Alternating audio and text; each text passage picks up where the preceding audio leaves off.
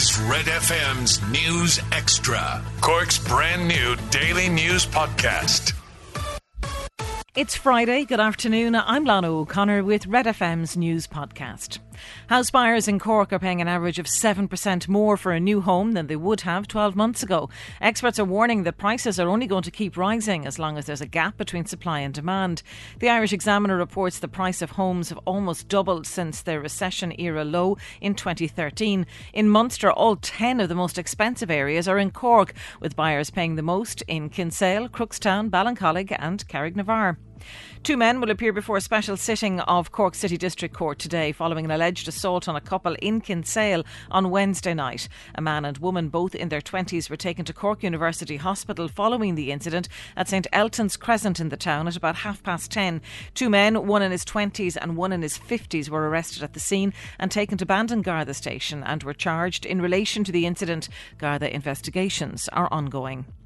Significant road closures will be in place at the Dunkettle interchange from today. The slip road from the L2998 Richmond Road to the M8 southbound, just north of the interchange, will be temporarily closed until Monday, August 23rd at 5am. This closure is to allow for the tie in of the two new interchange link roads between Gaelscully Dreskiola and the nearby railway to the M8 southbound.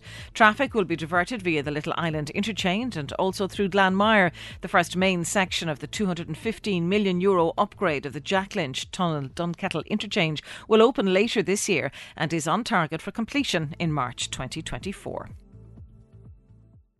Catch up on Cork with our new daily news podcast, Red FM News Extra. I'm Rory on Sport, and there's a huge derby at Turner's Cross tonight.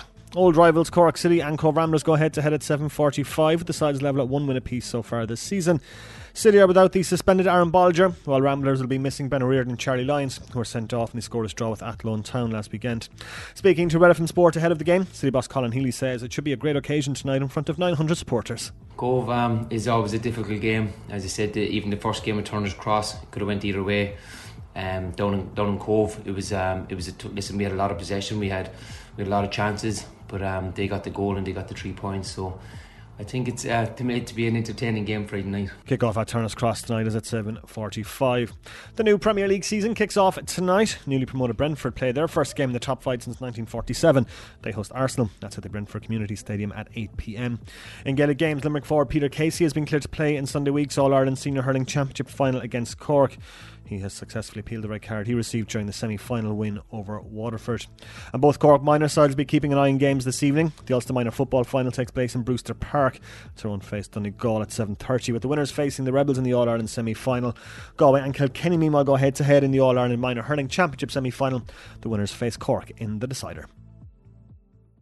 Don't forget to like and subscribe to get Red FM's News Extra daily. I mentioned on the air during the week uh, that Derry O'Callaghan uh, is closing the doors of Zico Pizza.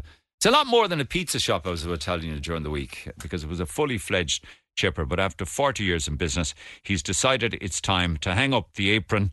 Um, and to have a rest and enjoy family and friends and leisure time. So I said we put in a quick call uh, to Derry just to wish him well. Being Friday, they're the kind of things I like to do on a Friday. So, Derry, good morning. Morning. The end of an era, 40 years, a long, long time, Derry. Good luck to you and to Veronica. What's the plan? Uh, look after grandchildren.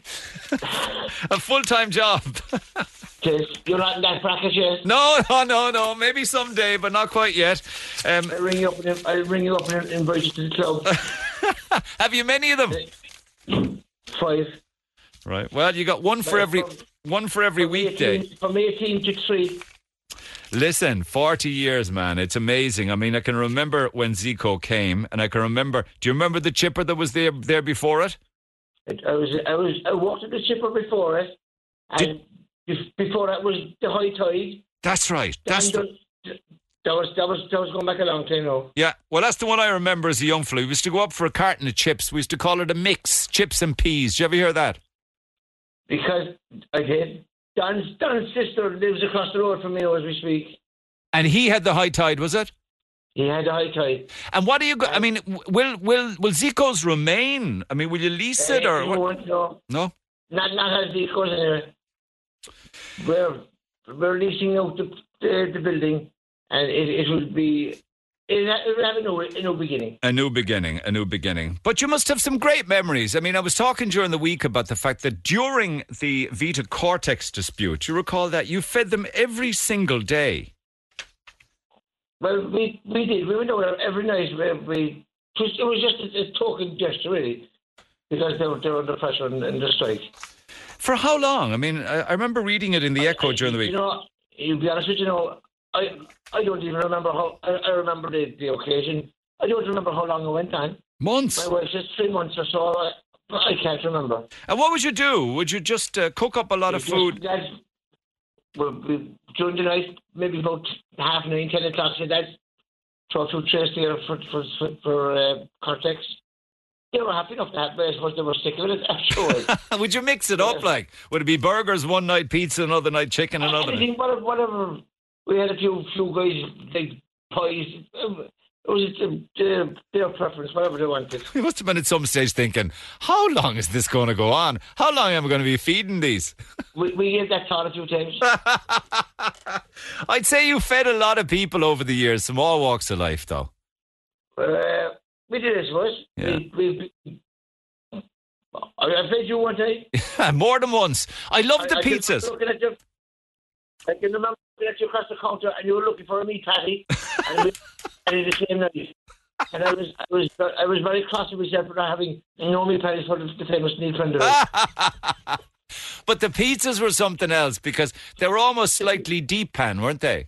the, the pizzas were, were our, our most popular item, you know. Because all too often the pizzas are too flat, there's not enough topping. You never held back, like.